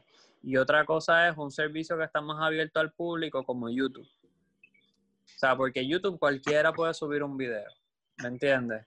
Pero a la hora, no es que quiero sonar como, como, como si me estuviera quejando, pero es la cruda realidad. Tú sabes, un gamer puede sentarse con cualquier juego, streameó lo que vaya a streamear, hizo un video de 20 minutos, lo Pero cobró fíjate, completo. Arturo, en ese 20 minutos aspecto, el videojuego no tiene oposición. Eh, los record labels sí tienen oposición, que tú uses la música sin sus derechos. Eso es lo que pasa. Yo creo que ambos lo, No, lo pero lo bastante bien, que la visión de la visión de las compañías de gaming le, le están, le están empezando a sacarle provecho a ese buzz y a ese esto. Exacto, Es una visión más progresiva de, de- de cómo hacer el chavo, a diferencia del, o- del, del old school manera de hacerlo de, de la disquera y, y etcétera. Y eso es pues la, la realidad. Quizás Sí, algún no, te día- entiendo perfectamente, momento- solamente estoy señalando el problema. Sí, ¿no? Obviamente, Y- y, mira, y no, y no pienses en YouTube, vete, vete a las radios. En las radios, las regalías, de ahí fue que empezó las regalías. Sí. Bueno, eh, sí, de yo que gracias pero- por estar rato con nosotros aquí, de verdad, este, esta es la primera parte prácticamente de lo que es, lo que son los, conocer lo que es más el mundo del gaming. Este, ambos, de verdad de corazón, sabes que te aprecio muchísimo, hemos Igual, bro. compartido muchísimas veces, este, esperamos vernos pronto otra vez por aquí y, ¿verdad? Claro, te lo dejo a ti. Bueno, sí, Jambo, te lo agradezco un millón por tu tiempo. Definitivamente, pues, se me abren los ojos un poquito más al, pues, al entendimiento de lo que es el, el mundo de- del gaming y de los esports y el futuro que es.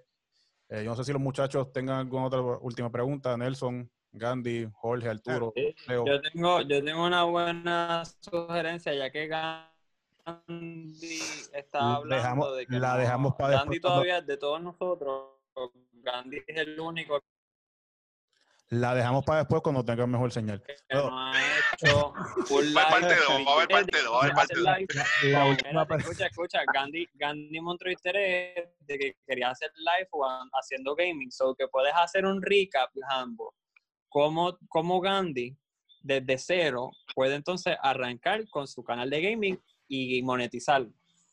Eh, Eso lo hablamos ahora fuera de- del rigor. Ambos, rapidito. eh, el juego, el videojuego que en los principios te interesó en este mundo. Hermano, yo fui super freak de Final Fantasy, eh, de chamaquito. Eh, ¿Desde y- Nintendo? Sí. Ah, de nosotros, como se dice, dejábamos, eh, mami nos mandaba a, mí a mi primo a dormir y apagábamos el televisor y lo dejábamos en pausa y nos hacíamos los dormir y volvíamos otra vez y, ¡pam! y le metíamos hasta las tantas. Eh, después de eso, el que me llevó a esto, como, como les dije, fue Halo, Halo 2. Y ese fue el que literalmente me abrió los ojos y- y me llevó a tomar esta carrera. Pero originalmente Final Fantasy, Final Fantasy, yo le metí horas como si el mundo se fuera a acabar. Le di duro. Yo Y- tenía una duda. Y, y una cosa, eh, y ahora el juego que te está eh, volando la cabeza ahora mismo, o que tú, sí, sí, es que tiene tiempo para eso. Eh, Eso cuando, era te lo que iba a pones, cuando te pones a jugar, ¿qué te gusta? Mira, mano, eh, honestamente ya eh, los juegos que disfruto están en, en el celular. No tengo ¿qué No me tú digas- me no- dices, No Jamba, No me digas que a ti te gusta Candy Crush ahora. No, no, no. eh, pero Clash Royale, eh, hoy, hoy lanzaron Clan Wars 2. Sí, eh, ¿cómo se dice que es la nueva, la, ¿cómo se dice? la nueva manera de competir? Y tenemos el clan activado ahí, le estamos metiendo. Eh, uno se llama eh, Bit Heroes, que es el que estoy probando. eh, llevo como un mes y medio dándole. Ya estoy nivel 107. ¿Y eso es de Eh, fighter o como es shooter o cómo es eso? Ninguno, ninguno. No, Eh, no. son, son, o sea, en el caso de Clash Royale, tú pues sí tienes que jugarlo, eh, pero en el caso de los otros juegos que, como Bit Heroes, tienen autoplay. Y, y tú juegas cuando tú ves que estás perdiendo, o sea, tú lo dejas correr y, tú- y lo miras con el rabo del ojo mientras haces otras cosas. Eh, tengo que jugar los juegos a la medida que me están llegando. Por ejemplo, esta semana sale Marvel's Avengers y, y lo tengo ahí, estoy esperando que activen los servidores. Me llegó ahorita eh, Tony Hawk, que están relanzándolo. Eh, Pro Y de Skater, Epic. Ya lo tengo. eh, Tony Hawk y, y hay un par de videojuegos que están saliendo. Gracias, Bella. Hay Mira, que ya que, ya mencionaste Tony Hawk, Tony ¿Qué Hawk es a esto? básicamente el, ori- el juego original de Play, de Play que los relanzaron, ¿verdad? No, no era. PlayStation, era Nintendo 64. No, pero era PlayStation también, era de los dos. Era Sí, otro- PlayStation, PlayStation, sí, también. No, pero que, Eh. que es un remake, obviamente con más gráfica. Porque Exacto, el 1 y el 2. Y añadieron personajes nuevos y está el hijo de yo no sé quién. toda esa cosa. Me imagino que Mira, está, que sí, los, los Nigel Houston y todos esos locos que están ahora son Mano, es que, mano, eh, ese juego tiene como 20 años, ¿verdad? Sí, mano. Es O sea, yo no pensaba que eso iba a Es pasar. que, mira, es de esos no había jugado ese juego fácilmente en 20 años y todavía me recordaba cómo hacer los 900 y todo. Y ahí volvemos, y ahí volvemos al tema de Arturo. Mira como un juego de hace 20 años, lo trajimos otra vez para atrás y esa gente vuelve a hacer dinero. Claro. Pero fíjate, yo lo veo, fíjate, yo veo eso de los gamers ahora haciendo remake como, como hacían las películas, que estaba Ocean's Eleven original de Frank Sinatra y hicieron un remake y también fue exitosa. So, los videojuegos tienen ese, ese touch de pueden hacer ese remake para una nueva generación que no vivió esa era de los 80 y los 90 de los videojuegos. Exacto. De acuerdo, de acuerdo. Eh, mi problema es cuando hacen un remake de un juego de Call of Duty que no han pasado 10 años desde que salió, ¿me entiendes? O sea, a- a- ahí, ahí es donde yo digo, Se le ¿En acabaron serio? las ideas. eh, nah, es que eh, you keep, o sea, sigues apretando, tú sabes. Sí, sí, Es sí, como Final Fantasy VII. Hambo. Final Fantasy VII, ¿cuántos remakes no le han hecho Final Fantasy VII? Sí, pero eso no son remakes. O sea, el remake lo hicieron ahora. Final, el remake de Final Fantasy VII fue ahora. y Lo no que, hicieron, lo que pasa es que hay, están las tres R. Está el remake, está el remaster, que es a lo que tú te refieres. eh, y, está, y el reboot.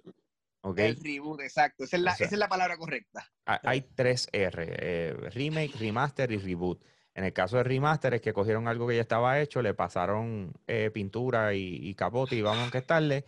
Entonces tienes el, el remake que vuelven a hacer lo mismo, eh, como se dice, pero, pero le cambian eh, ciertos elementos y entonces, eh, ya sea gráfico o lo que sea, pero básicamente es misma historia, etcétera, etcétera.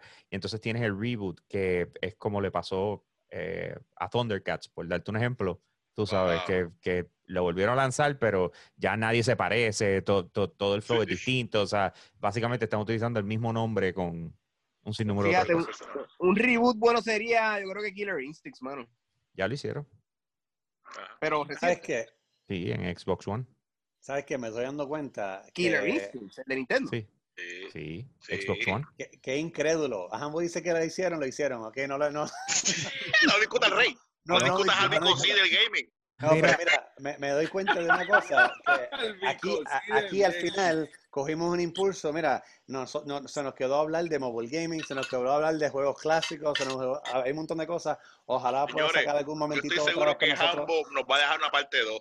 Nos va a dejar una parte que sí. 2. Mira, Tenemos espacio, tenemos Por lo menos espacio. espero que sí. Mala, mala mía, pero sabes que yo tenía una duda y que, que, que era parte de esto de las preguntas que habíamos hablado, pero tuve 20 mierdas con la luz. Aquí no se puede jugar primero, por- no por internet, sino por la luz este- eléctrica. Se fue tres veces, tuve que bregar con dos plantas y me perdí la mitad de la entrevista, que era lo más que quería escucharte. Yo sé que eh, la escucharé ya grabada, pero una de las cosas que me llamó la atención fue que me metía a, a tu Instagram, tú sabes, mirando cosas tuyas y tú vas a mucho, muchas de estas eh, convenciones, ¿verdad? Diferentes, a lo mejor te invitan.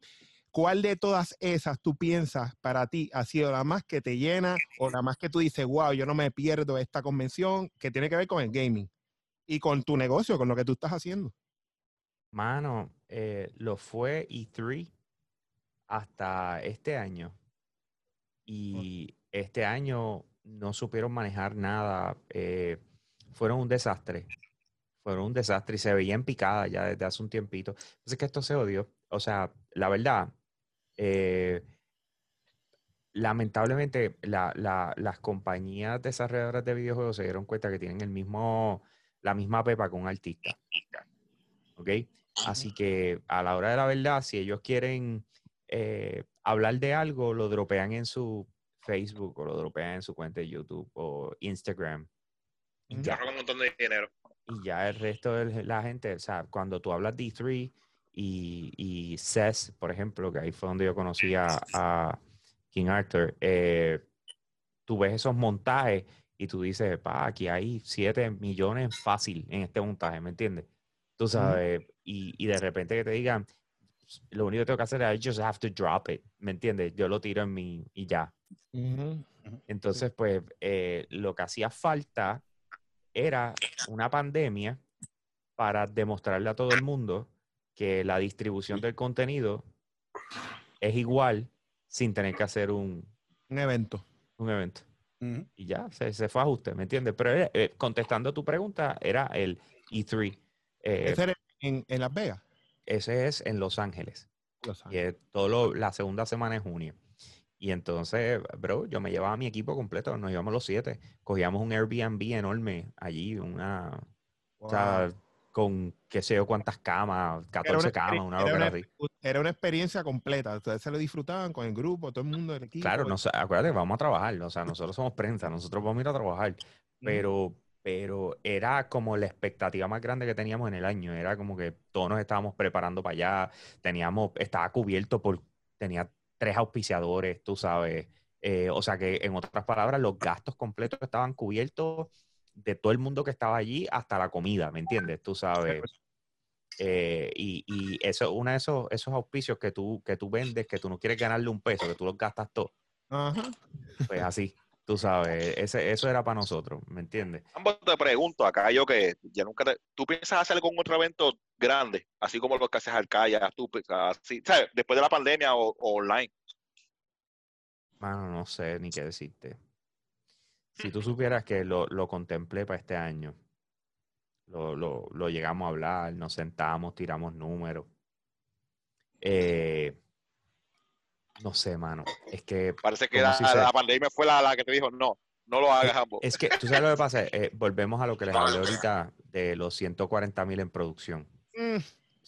O sea, no es que eso es lo que me va a salir, pero la, la verdad es que es, es- es como todo, es posicionamiento. O sea, eh, después de tantos años sin yo hacer, exacto, si yo, si yo después de tantos años sin hacer un evento, decido hacer un evento, ¿qué, qué voy a hacer? Tienes que hacerlo mejor. ¿Lo voy a hacer en el Pedrín Zorrilla? Ajá. No, claro, ¿Tú me no, entiendes? tienes que hacerlo ya, Choliseo. No, vas a querer- hacerlo más ahí donde, exacto. Es que no me queda de otra. Pues ya entonces, eh, lo- o sea, lo- porque es la expectativa. O sea, si yo llego a anunciar un evento y no es en centro de convenciones, choliseo o algo así, o, eh, o sea, Retírate. eh, eh, exacto, la gente es como que, que, que, que jambo, ¿a No qué? llena- no- O No Sí. llenan las expectativas de tu público. Sí, no, No, ya, mira, yo- ya, Jambo, yo te entiendo con el tema de la producción, porque en verdad que ese es tu carta de presentación. ¿no? Y, Sí, y eh. estamos hablando que eh, en el mercado de Estados Unidos, en donde se están haciendo estos, torne- estos torneos, se están haciendo en venues como el Arthur Ashe Stadium, donde se juega el US Claro. Open, el American Airlines Claro. Arena, donde juegan los hits. Estamos hablando de sitios donde eh, meter entonces, y, y el 50 boricua que, que, que quiere todo lo que hacen en Estados Unidos, Pero cuando, Entonces- Pero gratis, Cuando le gratis. la- entonces tú, gratis. vienes... cuando le envían la cotización y te dicen, ¿cómo? No, pero es que yo no, yo no tuviese problema de hacerlo así de grande. O sea, No pero cuando lo, cuando lo llegué a hacer así de grande, me, eh, la, la entrada, yo decía que era 12 dólares y la gente se, se molestaba. Estaban. Decían que eso estaba muy caro. Por ejemplo, ¿cuánto vale la entrada de la IGN o el, o el E3 y estas cosas? 200 pesos, ¿verdad? O más. Eh, del E3, casi mil. Sí. Casi sí, sí, sí, es como, es como South by South, Sí, básicamente. esa es la que hay. O sea, pero, pero volvemos. Entonces, en Puerto Rico, pues otra historia. Y entonces ahí tú tienes que emparejar la cosa con, con, con auspicios. eh, y de repente vas donde un auspiciador y le dices, mira, necesito 40 mil. Y te Tiene hacen, que- y- es lo Y te mismo, 10. Es lo mismo que, Wow. que lo- nosotros en los eventos de los hoteles y eso es lo mismo. Ellos piden, no, no es- antes soltaba mucho billete y ahora pues tienen que justificarlo. ¿sabes? claro. No, Eh, ¿Cómo va a ser? Entonces tú dices, no, que el evento, ¿cómo va a ser mi ROI? Y yo, eso no es mi problema. ¿Cómo Ajá. que yo te tengo que decir a ti cuál va a ser tu return of investment? Ahora Exacto. dime, ahora sé yo. o, sea, para eso no te pagan a ti por estar en el puesto de mercadeo. A ver, te tengo que decir yo cómo tú vas a hacer dinero para atrás. Ah, Eh, no. Hello. A, mí, por lo menos, los eventos, cuando lo cuadro siempre con los hoteles o la discoteca o en Brava, lo que sea, me dicen, "Hey, ¿cuántas camas vas a comprar?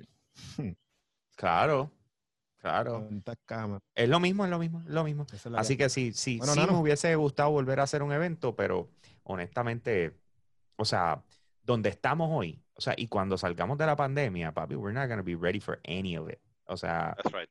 any of it. Eh, le- le- se le hace más factible a todo el mundo seguir haciendo eventos online y que la gente pague lo que puede pagar pa- por ese tipo de eventos, ¿me entiendes? eh, Tú sabes, por no ser presencial. esto es todo unproven waters para todo. toda la industria, para todo el mundo. Bueno, La vida cambió, la vida cambió. Ujú. ambos, nuevamente, mil gracias por tu tiempo. En verdad, pues, como dijimos hace 15 minutos, se nos abrieron los ojos definitivamente a, pues, a esto del, del, del gaming y el esports. Así que nada, esperemos que puedas volver con nosotros a una segunda ocasión porque hay mucho más de qué hablar. Así que antes de irnos, eh, una última pregunta final, ya, la última. No, estamos. No, no, no. De verdad estoy curioso por saber quién te peina, ambos. Eso lo hablamos ahora, eso lo hablamos ahora fuera de la grabación. Este, siempre está así calado. ¿Cómo es? Eh, Dinos el truco. Eso es así. Ese hombre no falla. No, se, Edward se llama. no se les olvide seguirnos en las redes, Behind the Entertainment en Instagram y en Facebook. Eh, tus redes bien rápido para que te sigan. Hambo PR con H en todos lados y yo soy un gamer. Perfecto. Muchas gracias. Será hasta la próxima.